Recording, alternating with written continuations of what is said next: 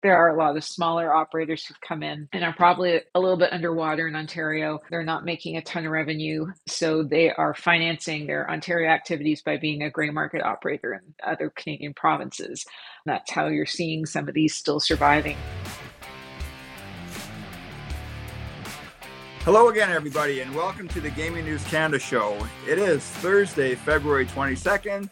And as always, I'm your host, Steve McAllister. We'd like to start the show today by uh, thanking everyone who joins us here on LinkedIn Audio every week and, and also listens to the uh, GNCS on, on podcast and, also the people who subscribe to Gaming News Canada. In an industry with an increasing number of, of really good journalists and, and, newsletters providing great great information and insight these days, uh, our coverage here on this platform is, is being followed by by more people than ever. So we, we thank you very much for that. On this edition of the show, right off the top, we're going to bring in covers gambling industry beat writer Geoff Zochodne, who's going to uh, talk about his two days earlier this week in the Ontario Superior Court of Justice. And no, Geoff wasn't uh, Geoff wasn't on trial. We'll get into that in a second here. Regular insiders Amanda Brewer, Kris Abbott, and Phill Gray are also here to provide their perspectives on, on the news of the week, and they might want to weigh in on what happened in court as well. But let's uh, let's welcome back to the show to start Geoff Zochodne and and Geoff. Um, as we were saying before we uh, we got the show started and, and on social media this morning, just uh, uh, really grateful to you for your coverage uh, of the uh, of the two days in the Ontario Superior Court of Justice this week. The the case between iGaming Ontario and the Mohawk Council of Kahnawake. Great stuff. If you haven't had a chance to to see it yet, um, go to covers.com or even uh, more easily uh, follow Geoff at Geoff Zochodne, Z O C H O D N E, on the platform formerly known as Twitter, and you can find the links there to Geoff's coverage of, of court. Hey Geoff, maybe just give us some key takeaways from your, two days sitting and listening to the uh, the lawyers from both sides present their cases. Just to, to give like a high level overview of, of the case to start, what you yes. have is uh, the MCK, uh, this Indigenous governmental association that you know helps administrative community. It's it's near Montreal. Um, they they brought this application in Ontario Superior Court, in, in effect challenging um, you know the constitutionality of Ontario's competitive iGaming system, and they're they're they do that by um, alleging it is all of these private sector operators that are now doing business in Ontario. You know, uh, the the DraftKings, the FanDuel's, the Bet365s, whoever's of the world are really the ones that are conducting and managing uh, the gaming that's going on within that framework. And that conducting and managing phrase is really key, as I'll as I'll get into, and it's one that really got um, picked over in court uh, this week. Uh, so that's that's the challenge that has been brought. You know, the MCK they they have um, a long-standing connection to online gambling, and even you know in, in there we're telling a connection that even goes further back when it comes to gambling in general. You know, they've said in court filings and submissions to Parliament that they've been engaged in gaming, you know, from time immemorial. You know, they they've been doing it for for a very long time. So um, they brought forward this challenge, and then this week that that it first came up in November 2022, and so right. we finally had the hearing on the application this past week, and allowed the the two sides to make these kind of verbal arguments uh, to to the judge. And I mean, the one main takeaway I, I, I, had from it is just uh, marveling at um, the history that really goes into Canadian gambling law and how you can try to interpret what's been said uh, in Parliament in, in court for for so long, like what these provisions that are being kind of debated, in particular, whether it is you know what it means for a province to conduct and manage gambling, which is really you know the the the the, the main issue here, which is which is being fought over, and what it means for that to happen, um, you know, dates back to 1969. John Turner talking about stuff in the House of Commons, that kind of thing, and so I was left just kind of um in awe of of how much history goes into you know these these provisions that we have that that govern modern gambling in Canada and then you have th- these two sides that are arguing you know what was said back then and what the you know the meaning and the intent of these words were uh, before the judge. And so I don't actually I don't envy the judge at all, just because there was so much information brought forward about this matter. Hey Geoff, I want to just uh, go, go to your point about the, the conduct and manage issue and, and the Mohawk Council's assertion that that is actually the private operators who who are running uh, running the industry in Ontario. And and again, I, I know there's there's a there's a rationale there from from the uh, the council's legal representatives, but you know, at first blush, when you look at the market here, it's, the, the Alcohol and Gaming Commission of Ontario that, that regulates the marketplace. Um, they created iGaming Ontario, what back in 20, uh, 2021, I, I guess, to uh, to create this regulated regulated market in Ontario can, can you are you able to go a little bit deeper in, into the council and what the council had to say that in fact it is the private operators and not iGaming Ontario who are, are running this industry? Right. And, and what they are arguing is stuff that kind of seems apparent to people who engage in, in online gambling in Ontario right now, um, saying, you know, when you place a bet, for instance, it's the operator that's handling that bet um, it's the operator that that has a, a range of responsibilities and duties uh, that are consumer facing that are kind of like inherent you know allegedly i guess inherently kind of evidence to, to people that like th- this is being done by the company and not the province. Um, and so you know there, there's a lot of pointing to uh, that by, by the mck and you know you have questions of ownership of you know the websites themselves um just a lot you know a, a lot. And the, the question then becomes though uh you know just because these duties are being carried out by uh an operator um does that mean that they conduct and manage the gambling? And that is something that the, the province kind of pushed back on um saying you know while you might place a bet with an operator um, you know, and the province is is in the background. It doesn't mean the province can't assert themselves just because they're they're not putting themselves right up front and center and getting more engaged in the process.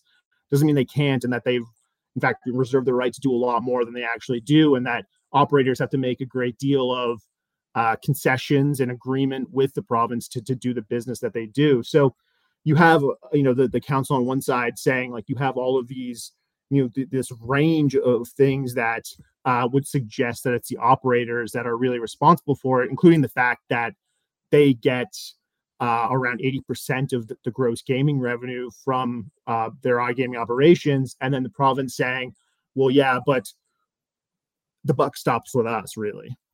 Right. And I think as Amanda Brewers made the point, Geoff, many times here and, and in the newsletter, is that the, the whole quote conduct and manage is a complicated term or a term i guess that has a lot of different different translations. And i think it was scott hutchison the lawyer for igo you, you quote him in your piece on covers saying uh, conducting and managing involves a more sophisticated directive role as opposed, as opposed to having your actual hands on the cards dealing them out, out of the table. And I'm, I'm assuming there was a lot of conversation around those those three words um, over the past two days. Yeah and uh, i I'm trying to work on a piece right now, trying to to sum up all what's been said and try and find a bit of a you know central narrative. And really, it's it centers around that that conduct and manage phrase. And the funniest thing about it, to me anyway, is that there is no actual definition of conduct and manage in the criminal code. There is no firm uh, you know, you look at the criminal code and it has definitions for all kinds of different things, including certain gambling activities.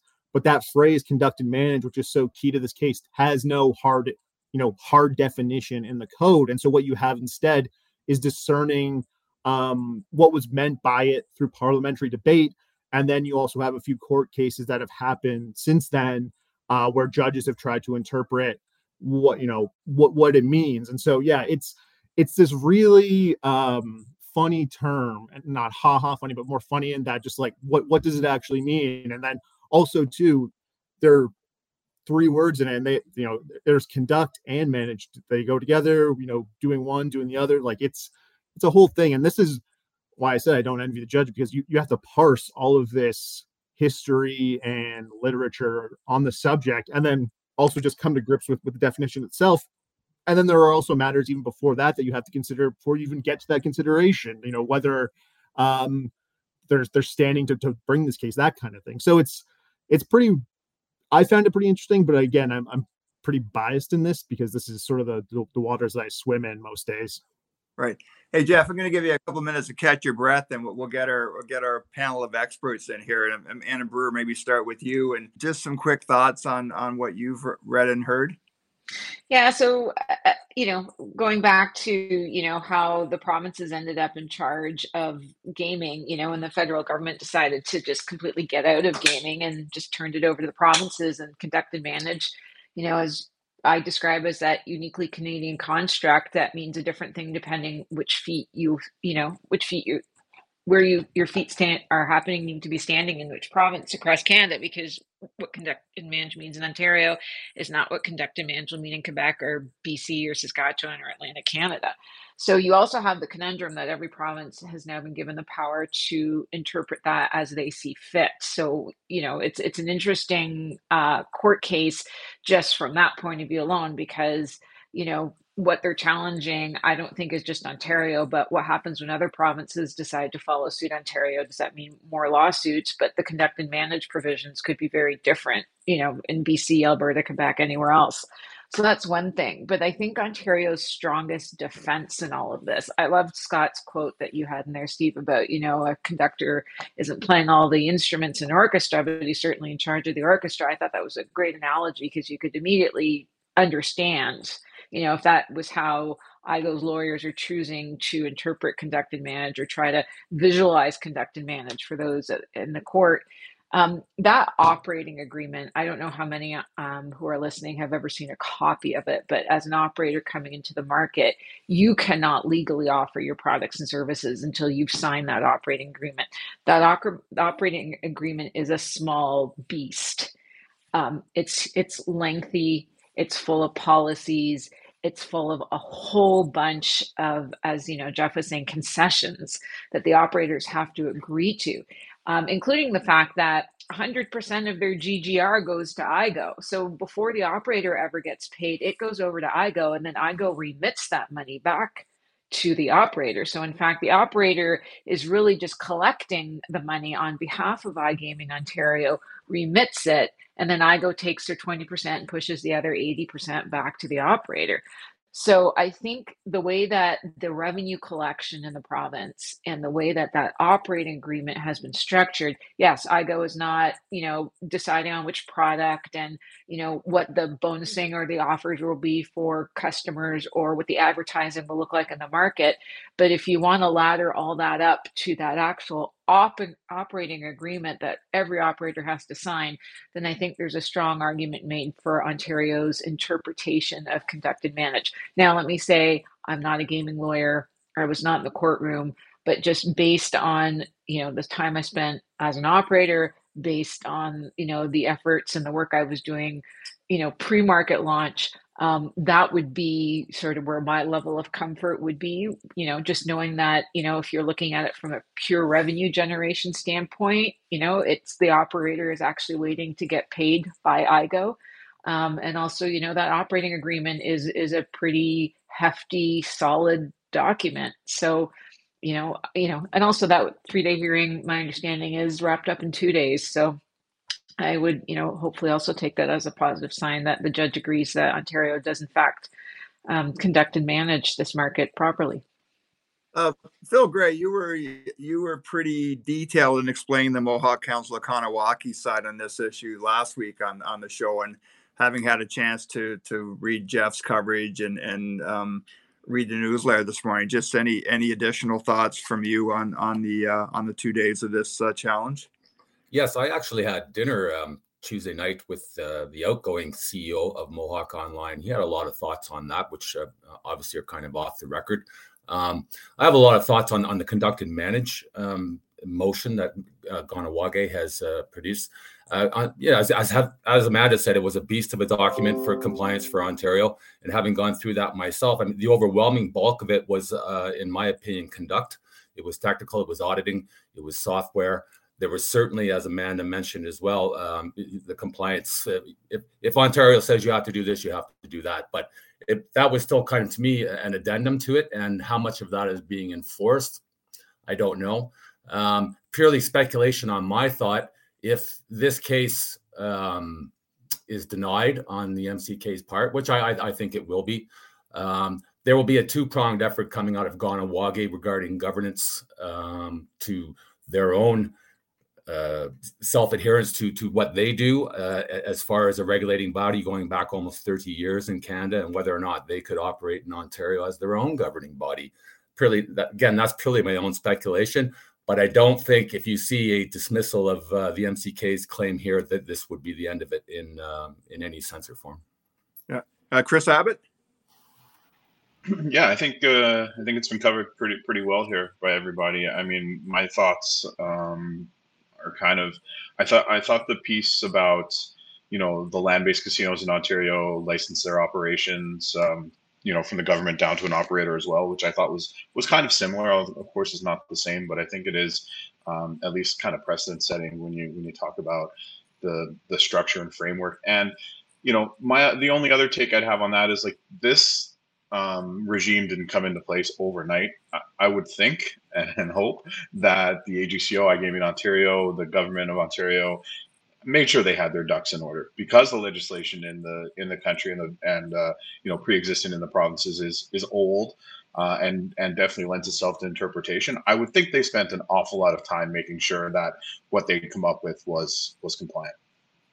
Hey Geoff, you you spent some time as a as a Queens Park reporter in a in a previous life, and there's some type of federal jurisdiction here. You obviously have the provincial jurisdiction, then you have the the uh, an indigenous community involved at all. Is is that a fair comment that it just it, it, it does it makes it a lot more muddy than than black and white?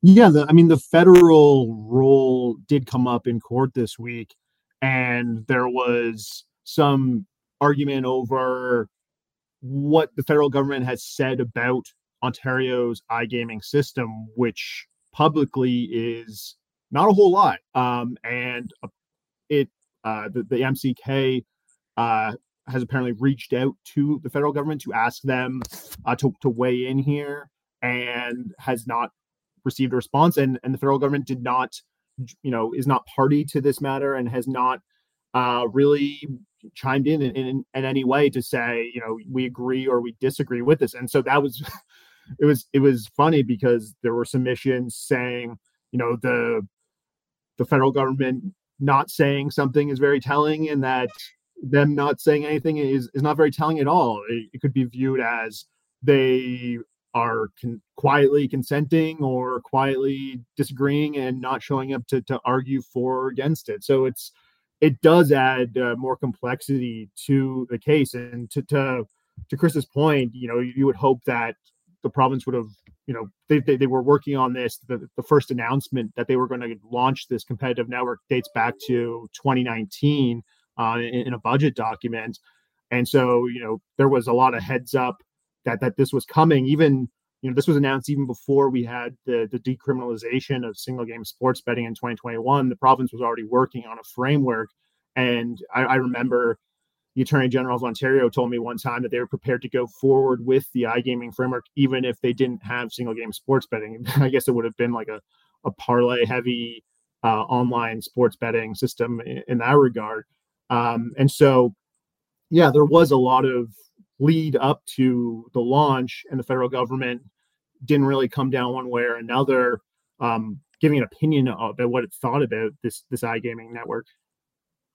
Hey Geoff, um, as someone who uh, who probably watches way too much cable news television in the U.S. these days, and, and court cases that are very highly contentious, and and uh, actually, to, to, be completely honest, a, a, bit insane. I was hoping maybe you could just take us into that courtroom with with Justice Lisa Brownstone and, and the lawyers, and just that walk us through the process of those two days, and and uh, you know just what the scene was like in that courtroom it was very um, quiet and uh, respectful the the entire time. Essentially, you have the judge sitting up front, um, handful of lawyers sitting in uh, desks rows in, in, front of her, and then the the gallery at the back where I was sitting, and you know a lot of uh, wooden fixtures and Uh, it was inside the the Canada Life building there on University, so a very noticeable building. But it was it was a very um,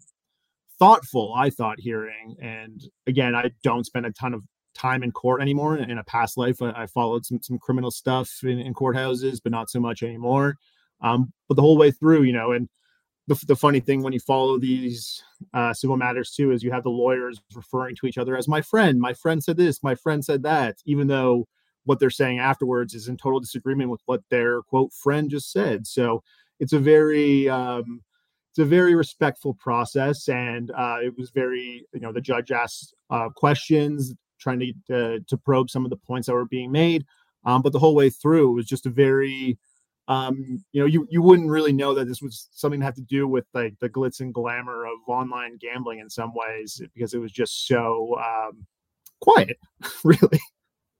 Hey Geoff, it's, it's very possible I, I missed this in your your article this morning, but um, the fact that they were able to wrap this hearing up in two days, to Amanda's point, was was there any uh, was it just simply a case where both sides had presented all of their quote evidence and there was no need for a third day, or, or is there anything anything else we're missing there?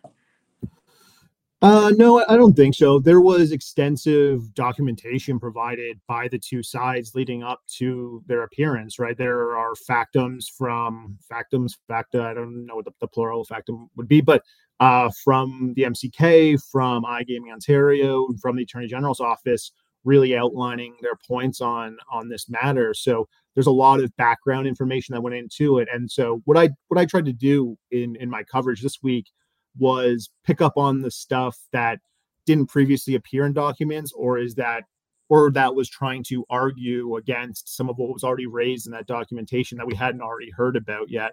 So there was a ton said um, in the courtroom. You know this was more than probably like 10 hours of of, of submissions from the two sides overall over the course of two days. So not everything I, I haven't written everything in into my stories because that would entail, you know, tens of thousands of words, I think. And uh, I only have I only have so many words to give, but um, there there was a lot already said before they even got into the courtroom. Hey, Phill Gray, I think you may have mentioned this last week, but you know, I just wonder how how much of a hit has Kahnawake taken, or, or Mohawk Online, or um, from from the competitive marketplace here in Ontario.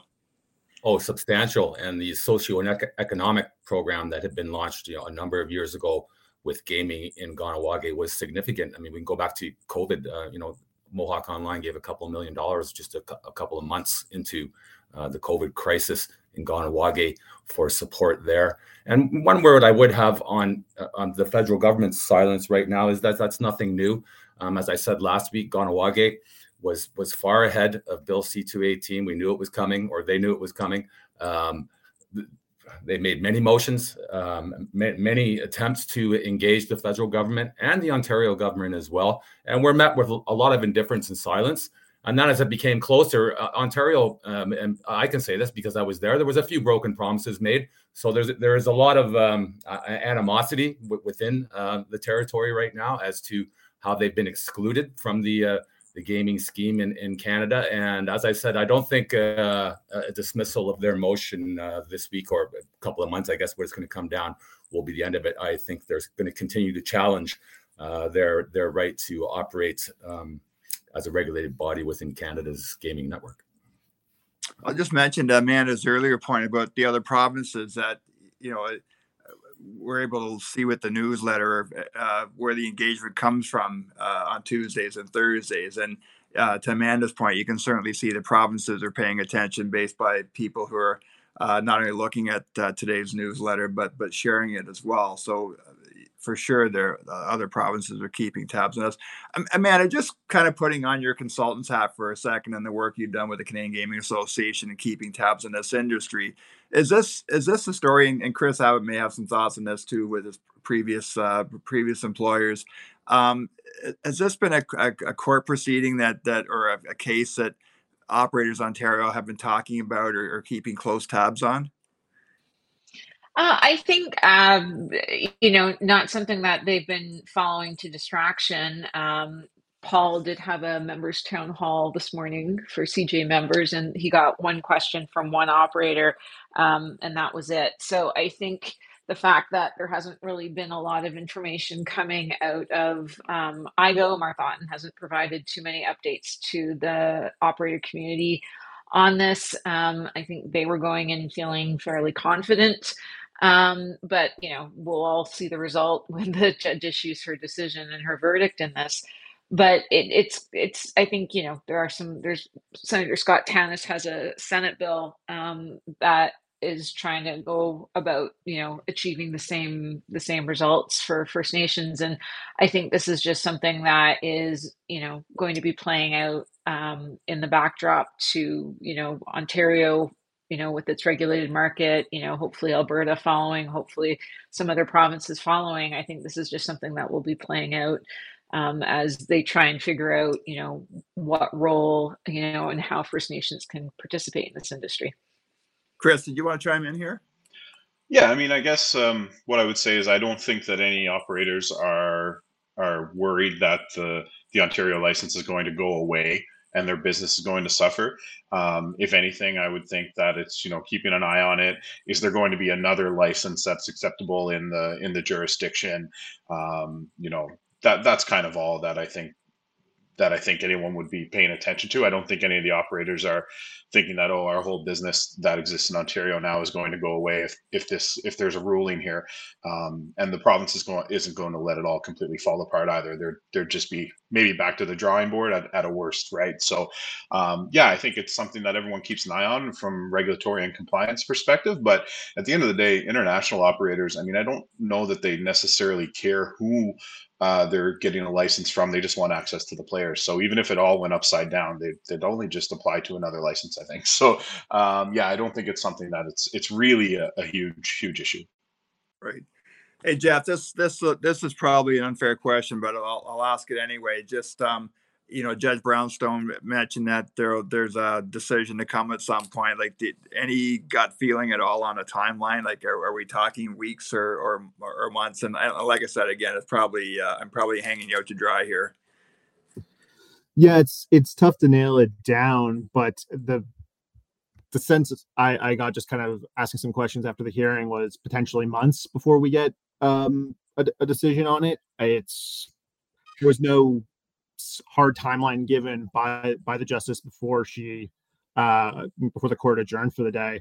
Um i did i did just want to just go back to some what you know what phill amanda and kris were saying and just one of the things that, that that kind of came to mind listening to all of what was said this week is like the respective binds that both sides are in here. Uh you know phill noted that the real economic pressure that um the community is under, the Kahnawake is under, um, and that you know they had said that you know gambling is this inherent right that they've had dating back to time immemorial, and so they've been doing this for a long time, and now uh, they're they're feeling a financial squeeze uh, because of the regulation that that Ontario has imposed on people uh, that potentially used to, to work with uh, the MCK uh, with, with the Kahnawake Gaming Commission. So you have that, and then you also have the bind that the, the province was in, where they were, you know, sitting there watching uh, residents of the province wagering untold uh, amounts of money with offshore and gray market operators, and we're trying to figure out a way to, you know, bring that into a, a regulated system. And so uh, that kind of came through, if not in court, in what's been said outside of court uh, as well. So it, it's really you you see um, I guess what, what's driving the, the motivations here in, in, in those ways. Uh, any final words from anybody on this topic? I just uh, Geoff Geoff mentioned something about uh, it, it could have been set up as a parlay heavy sports betting industry, as if that's not what's emerged. yes, that's that's very true. No, no, com- no comment on that, Steve. All right, thanks, thanks, uh, Kris and Phill. Uh, I've I've said so much. So, sorry, Steve. I, have said so much, but I just I just wanted to say one more thing, and it goes back to like the very Canadianness uh, of the whole situation that, that Amanda mentioned, because this is um, something that that could be tackled in parliament that that could be debated and addressed through um, legislation. Um, they, you know, if, if, Ottawa, if everyone in Ottawa got together and tomorrow and hammered out a definition of conduct and manage, we would know for certain what that would mean. Uh, but it just hasn't. And you know, to go back to what Phill was saying about uh, the bill C two on it uh, C two eighteen debate, where you had uh, the MCK raising concerns and they were kind of you know they were heard but they weren't acted on and so that issue now is, is that lingered and it's now um, an issue that's being talked about in the courts too now yeah and it's imperative the Kahnawake at this point. They they they were shut out they were ignored they they were excluded from the process they were not given a voice and they've been operating you know in canada as a self-regulated uh, body for for you know almost 30 years. And uh, you know to, to, to now um, have that in jeopardy, which it certainly is, that they cannot um, uh, go into Ontario and operate as their own regulated body with their own licensees is really the question, which and uh, which is uh, again a, a, question for you know perhaps the Supreme Court of Canada and, and, and a constitutional question to to their inherent right to self governance and, and, self uh, you know self commerce. A word from our sponsor. Hey there, sports fans. Are you looking for fresh and fun takes on the hottest topics in Canadian sports? Well, we've got just what you need. Introducing Homestand Sports Today, your go to daily sports newsletter, bringing you the Canadian angle on the hottest NHL, NBA, footy stories, and more right to your inbox. But wait, there's more. Homestand Sports isn't just another text heavy newsletter. Every story has its own video featuring our talented hosts like me, Albert Vartanian giving you a newsletter experience like never before. And did I mention it's a free subscription? Subscribe now at homestand.ca. Now back to the show. I want to move on to another piece of uh, news that, that Geoff uh, Geoff broke and that we covered in our two, Tuesday newsletter. Thanks to him. And again, I was joking to Geoff this morning on either uh, on uh, on X or, or, LinkedIn that next next time we see each other, I said a beer, but Geoff, I think probably I need to buy you lunch or buy buy you dinner. And that was your uh, your post on uh, on Monday. I, I believe that uh, Unibet now has a date when that's going to exit on Ontario, and that's that's March 26. And um, again, I'll maybe start with Geoff and then and go to Amanda. Uh, Geoff, are you hearing any other rumblings at all about? Again, we've talked here about operators leaving the marketplace on this on the second anniversary of regulated gambling here in Ontario. But eh, have you heard any rumblings at all that, that others are going to follow Unibet? Um, not personally. I put out some feelers whenever the stuff comes out just to, to, to check in with people. I haven't heard heard a ton lately, and maybe it's for whatever reason. It's just uh, people have the that you know the licenses aren't coming up for renewal yet or or what have you but um no not not a ton and if you look at it you know the people that are sticking around and that are making the biggest splash are ones that have uh financial resources to, to stick it out you know i don't think anyone's uh like an entity like fanduel or or bet365 or what have you like they have uh they have some some money behind them to, to to stick it out even if they aren't perhaps getting the the the revenue share that they want at this point uh, Amanda? Yeah, well, to be clear, the Unibet uh, pulling out of the market was a result of the sale of Kindred to the French National Lottery and the agitation of an activist, you know, board member, um, you know, who wasn't pleased with, you know, how hard it was for Unibet to turn profit in North America. Um, so it wasn't because they felt Ontario was a bad market. Ontario is a expensive market. There's a heavy compliance requirement in this market, but it it was really you know for that reason that they're exiting out of all of North America, not just Ontario. So just to be clear on the Unibet reason for leaving, um, I know just from anecdotal conversations I've had um, with the operators, they're expecting some other operator departures. Um, don't know who, don't know when. Uh, easy enough to go to the AGCO website and search and see, you know, whose licenses are up for renewal in the next six months. There are a handful of operators, but my other suspicion is, and you know, to be to be clear, this is just my my suspicion is I think there are a lot of smaller operators who've come in and are probably a little bit underwater in Ontario. Um, they're not making a ton of revenue. Um, so they are financing their Ontario activities by being a gray market operator in other Canadian provinces. Um, I have a strong suspicion that's how you're seeing some of these still surviving because between the big, you know, call them US operators, and then you throw in like Supergroup and the micro gaming brands and Entain and, you know, Bet365, you know, that's probably the majority of your market share right there. Throw in a bit of PointsBet and a bit of score bet, that's probably your market share. So when you're looking at the other, you know, 30 odd operators still sticking around here and you're wondering how they're able to do it if they've got, you know, 0.01% market share, um, it's probably their gray market activities in the rest of Canada. So then you have to start wondering if that's actually a healthy way for this market to be operating. Not, not a, not a conversation for us or not an, uh, an issue for us to solve today. Um, but I, I just think that if this, op- this, this market is too difficult to competitive, too much being required, you know, from a compliance perspective, um, you know, and a lot of fees attached to being here, um, that the only way some operators can survive is gray market activity, then to me that that that points to some changes needing to be made. But again, this is a suspicion that I have. I I, I don't know this for a fact. Hey, Kris, do you want to add anything to Amanda's suspicions?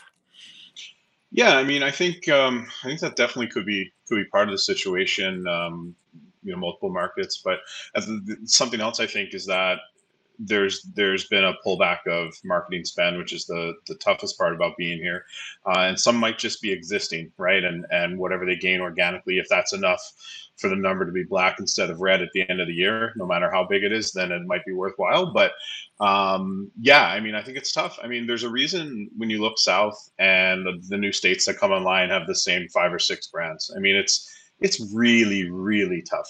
So um, yeah, I think there'll be some attrition. I think you're going to see other brands try and come in and stick their nose in and, and check it out. Still, I know of a couple that are that are you know angling towards licensing this year.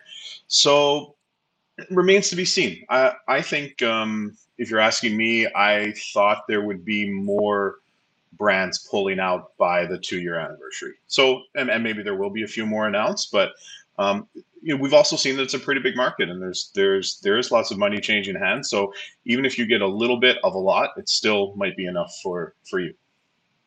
Yeah, that's a good uh, good point about the brands, Kris. Uh, in the stateside stories section of the newsletter for our paid subscribers this morning, we referenced I think it was a sports sports handle story about um, uh, eight operators being ready to go to North Carolina when it launches legal sports betting on March 11th. And, again, to Amanda's point, they're all they're all uh, well known well known operators or well well known brands.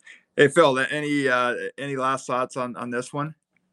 I, I would I would hazard a guess, and again, this isn't a conversation uh, for today, as uh, as Amanda was alluding to. That uh, yes, there are a lot of operators that are sustaining their um, their uh, their feasibility in Ontario, uh, operating in the gray market. I know that absolutely for a fact. Um, I think that as well, you know, with the with the advertising limitations that have come down in Ontario, it may for perhaps maybe some of the tier two operators to have a, little bit more of a level playing field. And as, as you know, as Kris was saying too, if you can just get you know a little bit of the market share, you know, it, it's still a great deal of money. And if you're and and and if you're operating, you know, a, a VIP program, um, you know, a bonusing program for for clients that um, that are long term value, uh, um, it can be worth your while to stay for sure.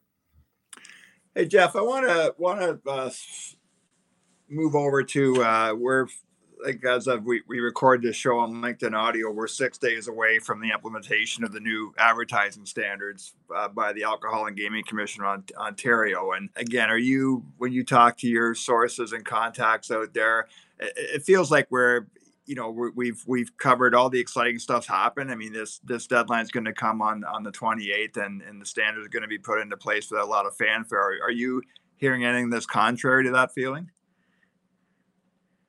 No, I, I think uh, everyone's had a lot of notice here. This was announced a fair bit ago um, that it was coming. Uh, we had some. The, the real pressure was about trying to clarify some of what um, the AGCO was proposing and, and trying to get as specific as possible, which is something that the AGCO um, doesn't like to do because they, you know, subscribe to the this um, what do you like a standard based approach is, is what they call it, where they don't want to necessarily prescribe exactly how you go about your business, but they want to make sure that you still um, comply with with the goals they've set for you and for, for themselves. So uh, I, I, thought some of what that clarification actually put out, or that the agency put out, was uh, was pretty interesting, including um, that it looks like everyone's favorite uh, intermission, halftime betting segments are uh, safe. Um, that you know you can still put those on. It looks like based on the, the clarification that went out. Uh, I stand to be corrected there, uh, but that that was something I noticed. And yeah, I mean, the Super Bowl has come and gone, so the, the advertising up to there was, was, good to go. And so now we've got March Madness right in the corner. That might be a pain point, but no, other than that, I feel like um, there was a lot of notice given, and now we're, we're just finally getting to the actual implementation. Something that uh, Amanda and I went back and forth on by email earlier in the week was I, I happened to be watching a professional women's hockey league game on Sunday afternoon on Sportsnet, and, and an ad popped up for uh, an operator I'd never heard of before, Quick Hit Slots, and Jerry O'Connell, who was, who by the way was was great, and Jerry Maguire was uh, was the uh, was the pitchman for that product. And uh, again, I, I, you know, correct me if I'm wrong, Amanda, but the, it talks about the commercial talks about being able to download it for free, but then you get a six million coin bonus and and you and I again just talked about kind of this gray area about the, these um, companies that advertise free free to play and it's not quite so free to play. Yeah, it's it's kind of one of the conundrums that is still driving some operators in this market um, kind of you know consternation is the fact that that's the .net advertising or the social gaming. So you're not required to deposit any money. Um, you're not necessarily playing for money, um, or you're not playing for money, I should say. Um, and so it's it's free now you know we all know it's a slippery slope from you know the social gaming or the net gaming into full on full blown com you know casino real money gaming and it's a backdoor that is still open um, ontario hasn't closed it um, and there's really starting to be a greater outcry that our attorney general or our government needs to move on that um, because it's allowing operators like Bodog to continue to advertise um, in, in Ontario and across Canada. So it's a topic I pitched to Paul Burns for the Canadian Gaming Summit, and I think it would be a good one uh, to have, you know, with the Canadian gaming industry there, um, a conversation about really, you know, in 2024 with one regulated market, you know, in the country and others hopefully to follow. Um, is there really still a need for this type of advertising? Knowing at this point in time, it's it's kind of being exploited by operators who aren't coming in to get licenses. Um, so it, it's not making me feel really warm and fuzzy, Steve, when I see that, especially for our women's hockey league. Um, so uh, you know, I, I expect I will be renewing my uh, my request that we do table this for a national discussion um, in June at the summit. But you know, I'll uh, also see if I can drop it in the ears of people like uh, Paul Burns and Troy Ross, who have more frequent conversations with government than I do, that I really think it's one of those loopholes that really needs to be closed now, especially in Ontario. Kris, do you agree with Amanda's take here? Yeah, I mean this this one specific specifically the the quick hit. I mean, I know that's a feature and a brand inside some slot games, but I, I don't know that they they are a casino. I'm not. So what's the play? They they get you to your free to play, and then they redirect you to uh, um, a real money site, which is not allowed under the terms of the TV advertising and the free to play. So um, I'd, I'd, need to learn a little bit more about what the methodology is there. But if they're buying um, airtime on Sportsnet, then you know there's got to be there's got to be some profit model in there somehow. Um, but yeah, I mean, it's um, it goes back to what we were talking about uh, earlier in the breakdown of, of so many different gambling jurisdictions in the country and what's legal and what's not, and then broadcasters with national reach that are based in Ontario. So that you know, there's so many different angles to look at it.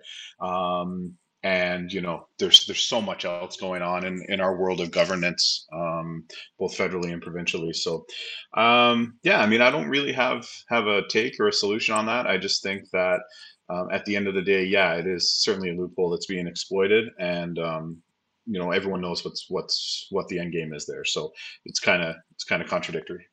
Yeah. Phill gray Yeah, that, I mean that's been going on for a long time. We were offered when I was at Sports Interaction, you know, over over a decade ago by one of the major broadcasters when we were looking to expand our marketing coverage within what we could do at that time, still operating under uh, under the KGC as a fully compliant um, in that territory and and within the framework of uh, the laws we saw at the time. We were offered um, broadcast uh, advertising spots if if we uh, created a .net site, which, as Kris says, I mean, it's you're not supposed to redirect, but they do. That's exactly what you do. You click you click on the free to play site, and there's you know there's there's prompts to go to the the pay for play site, and you see it right up to now on major broadcasts, as you were saying, Stephen. There's one particular broadcast that that that does it um, you know, uh, consistently and right in the face of everybody. And uh, it's unfair and it's, it's disturbing for sure. I want, want to move on. Uh, probably the last topic we covered today, and that's uh, the American Gaming Association held its annual State of the Industry event on uh, on Tuesday. Uh, kind of a half hour presentation on Tuesday morning with with Bill Miller, the president of the AGA, and and other executives. And and then I had a chance to sit in on a on a Q and A session for media afterwards. Geoff, I'm not sure if you were able to do that as well, but um, again, the AGA is touting you know record record revenue numbers for commercial gaming across the U.S. Um, you know, 60 uh, 66.5 billion dollars in revenue last year. I think that's a 20 percent hike from from the previous year. Uh, third consecutive record revenue year for commercial gaming across the U.S. and uh, also of, of, note that online gaming made up almost a quarter of commercial gaming revenue, and that's that's a new high. I guess first question, Geoff, did, did you have a chance either to to follow the the state of the industry address or or, or read some of the coverage? Uh, I didn't have a chance to tune into the call. I think I was in court at that point. Um, I, I right. can't really recall, but I I I read some of the coverage and I, I looked over the report and you know I I think it all really, you know, it, it makes sense to see the, these huge numbers because you have seen additional states launch legal sports betting and online sports betting uh, over the past year. You know, you had in 2023 states like Kentucky, uh, Massachusetts come online that that help bolster the handle.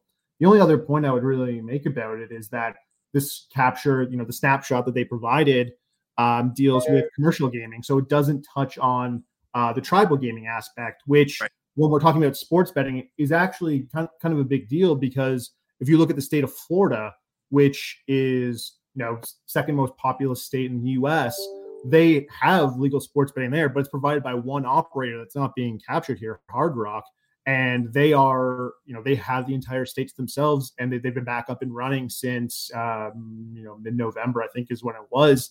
And the the reports we've seen from you know investment banks, for example, suggest that having access in that state alone is huge for Hard Rock. That they you know their nationwide market share is up into the the teens, I think, just because they have access to Florida. And you know that that's not presented here, but that's something I think that's just worth noting. The other thing I would suggest is worth noting too, Amanda, is again and again we we we certainly people who cover the industry know this, but in the U.S. there only are six legal iGaming jurisdictions right now, and, and we, have followed quite extensively in the newsletter and, and these these Thursday afternoon forums. Just the the push in the U.S. for for more states to uh, to bring regulated iGaming uh, aboard. Um, and I think the other thing too is that Bill Miller was asked on the media call about um, about cannibalization of of uh, Uh, of, of, retail casinos by by iGaming, and and that's something that we've we've talked about and and has been kind of knocked knocked down. Uh, I, I, feel as long as we've been doing the, doing these newsletters and getting together on on Thursday afternoons. Uh, I mean, I don't know if you had a chance to read the report at all or follow the coverage, but was there is there anything noteworthy that we maybe Geoff and I have missed? Yeah, I have to admit, um, I do get the invitations from Bill Miller, and I try to eyeball sort of the news reports that come after. And I know that you know the whole cannibalization, you know, is a is a big issue for them because they're having some differing of opinions. But you know, the U.S. is such a different uh, different landscape than what we have in Canada. You know, their population is huge compared to what we have in Canada um, and they have you know a very different balance between land-based gaming also tribal gaming and then the way they've set up some of their multi-product jurisdictions um, a lot of tethering requirements like you see in new jersey um, which you know thank goodness Ontario didn't didn't go that route, but it works really well in New Jersey. Um, so I think it, you know to try to compare apples to oranges, you really you really can't. Um, and I think the thing too, you know, specific to Ontario and land based gaming, and looking at what the U.S. is dealing with right now. Um, you know, when COVID hit, you know, anything that could go online, you know, that was basically the lifeline for any any business. And certainly with this industry opening in Ontario coming out of the tail end of COVID, um, it was really looking at an exciting opportunity for our land-based casinos to be able to enter into the market as well. Now, to date, Fallsview, Casino Niagara, through their uh, ownership structure with Mohegan, is really one of the only ones to take advantage of it. I think Woodbine's got a referral deal with OLG through Great Canadian, but it's it's really you know hoping that you know as we now have an online gaming market in Ontario um, we can reach the point where we have a holistic gaming strategy for the province instead of a fractured strategy like OLG's in this corner and the casinos are in that corner and the online operators are in that corner and you got AGCO here and iGO there. It's very fractured right now. So I think for any markets too specific to the cannibalization, even looking at the US too, as long as you can try and figure out you know, from a statewide perspective or up here a province-wide perspective, what your holistic gaming strategy is. So everyone can come in, everyone can participate. There's one set of standards, one conducted manager, one set of, you know, so everyone's kind of, you know, playing, you know, as uh, with as level of playing field as possible. I think that's, you know, the the the, the best chance for success to make sure that your land-based operators are able to you know fully participate but they're also you know going to be playing you know by the same rules that everyone else is too or you know vice versa. So i think that was a long way of saying no i didn't sit there and listen to it but i know that the cannibalization is is going to be a bit of a hotly debated topic still south of the border.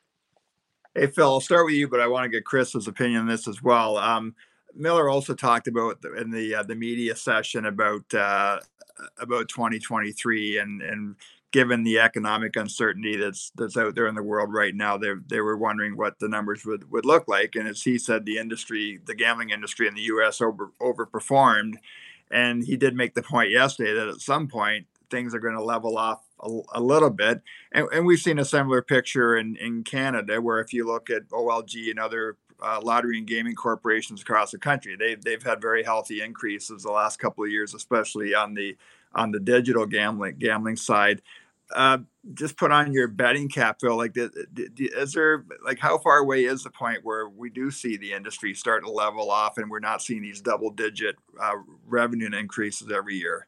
Well, I think that I mean that that's it's always uh, you know some of the operators, especially you know that that was cognizant to me going into the Ontario um, um, with um, process with with with some of the big operators and the the, uh, the projections that they had for growth to me were unrealistic but still there there's still the opportunity for a lot of growth. You know i can go back to 2006 when uh, you know i was sitting there and uh, the UIGEA um, act was passed by the united states um, prohibiting processing payments from banks to to uh, to ga- gaming companies and at that time there was an estimate, there was a figure thrown out that, that the, ga- the gaming industry in the, in the United States at, at, that time, online gaming industry was worth 12 billion, 12 billion dollars. And I was sitting there, well, I think you could put a two or three in front of that because it was much larger. And so to see the numbers now, not a surprise whatsoever. I think there's still a ton of room for growth. And as, as Amanda was saying, I think as we get to some sort of cohesive, and we're years away from that, some sort of cohesive partnership amongst all the entities uh, it, it's the potential still is is huge for growth in gaming. It's uh, you know it's part of the fabric of society right now. Just just look at it in North America, and I go back again. You know, five six years ago, it wasn't like that. So you're still looking, I think, at another half decade of, uh, of immense growth. Hey, Kris, last word to you on this one. Yeah, I mean, um, very similar to what Phill said. Like, I don't see you know the numbers that come out and we're X percent of where we were last year or last quarter. Well, of course you are. You're bringing money either back on shore or regulating new states or both. So you know that doesn't impress me all that much. Um, but yeah, uh, you're still bringing states online, right? You're talking about uh, the North Carolina just this morning. So um, there's a long ways to go. Um, there's still you know 40 um, odd states that could, you know, potentially have uh, casino come online, which would, you know, if they think their sports betting revenues are a lot, wait till they see their casino revenues. So, um, yeah, I mean, it's it's it's only a matter of time, and uh, those numbers are going to continue to grow for a while. Um, when they eventually do level off, I'll be curious to see how how much growth we're talking about year over year. That's that's when I'll really pay attention to those kind of numbers what's not being counted at all really in, in all those figures is still the great market that operates in north america. It, it's massive and it's you know it's still it's still thriving. And with the advent of you know of cryptocurrency and and the younger part of the population that understands that and knows how to trade in it um that and you, it's impossible to shut down you're not going to shut it down um it so you, you, can you can take those figures that that you know that are official and and come from regulated um, reporting bodies and that and probably double them for what's happening in north america right now as far as online gaming. Yeah and and just one last point on that. I think uh, you know when you're talking about the the guys who and gals i guess who bet real big in sports not much of that is happening on a regulated book there might be a couple, but a lot of that is is gray or black market as well. So I mean, you're you're, you're talking about revenues for for the people who are putting their hundred bucks in a week or whatever, but there's there's so much more that really will never be counted. That that's another discussion though, and not for today about about about limiting because there are you know there are at and that's not supposed to happen in some regulated markets ontario particularly that people are allowed to get down six finger single bets um, online, uh, and and they are doing it. Yep, let's let's definitely leave that conversation for another day because we've run out of time. Um, Geoff Zochodne from Covers. Hey Geoff, thanks thanks so much for joining us, and, and again, really really great work uh, this week, and uh, really appreciate your your time and taking an hour out of your Thursday to uh, to join us. Thanks for having me. I'm not done with the subject. It looks like even today. So uh, stay tuned for, more reporting on that front. Yeah, and again, for the listeners and for people who get the podcast as well, you can follow Geoff at at uh, covers.com and and uh, Geoff always uh, does a great job linking to his stories on his X account slash Twitter account, and you can again find him at Geoff G E O F F Zochodne Z O C H O D N E. Um, so great, uh, great stuff. Uh, thanks as always to our, our, regulars, Amanda Brewer, Kris Abbott, and, and Phill Gray for your uh, for your insight and, and, information again this week. Uh, as always, we we take the LinkedIn audio shows, and thanks for everybody for hanging in there for the hour to listen to us on this platform. But uh, we do create a podcast that'll be posted on Gaming News Canada and also the uh, the various streaming platforms on on Monday morning. Uh, please enjoy the rest of this penultimate week of February 2024, and uh, we look forward to seeing everybody again here next week. Thank you for listening to the Gaming News Canada show. Sign up for our newsletter at gamingnewscanada.ca. Follow Steve McAllister on LinkedIn. Message Steve if you're interested in being a sponsor or featured guest.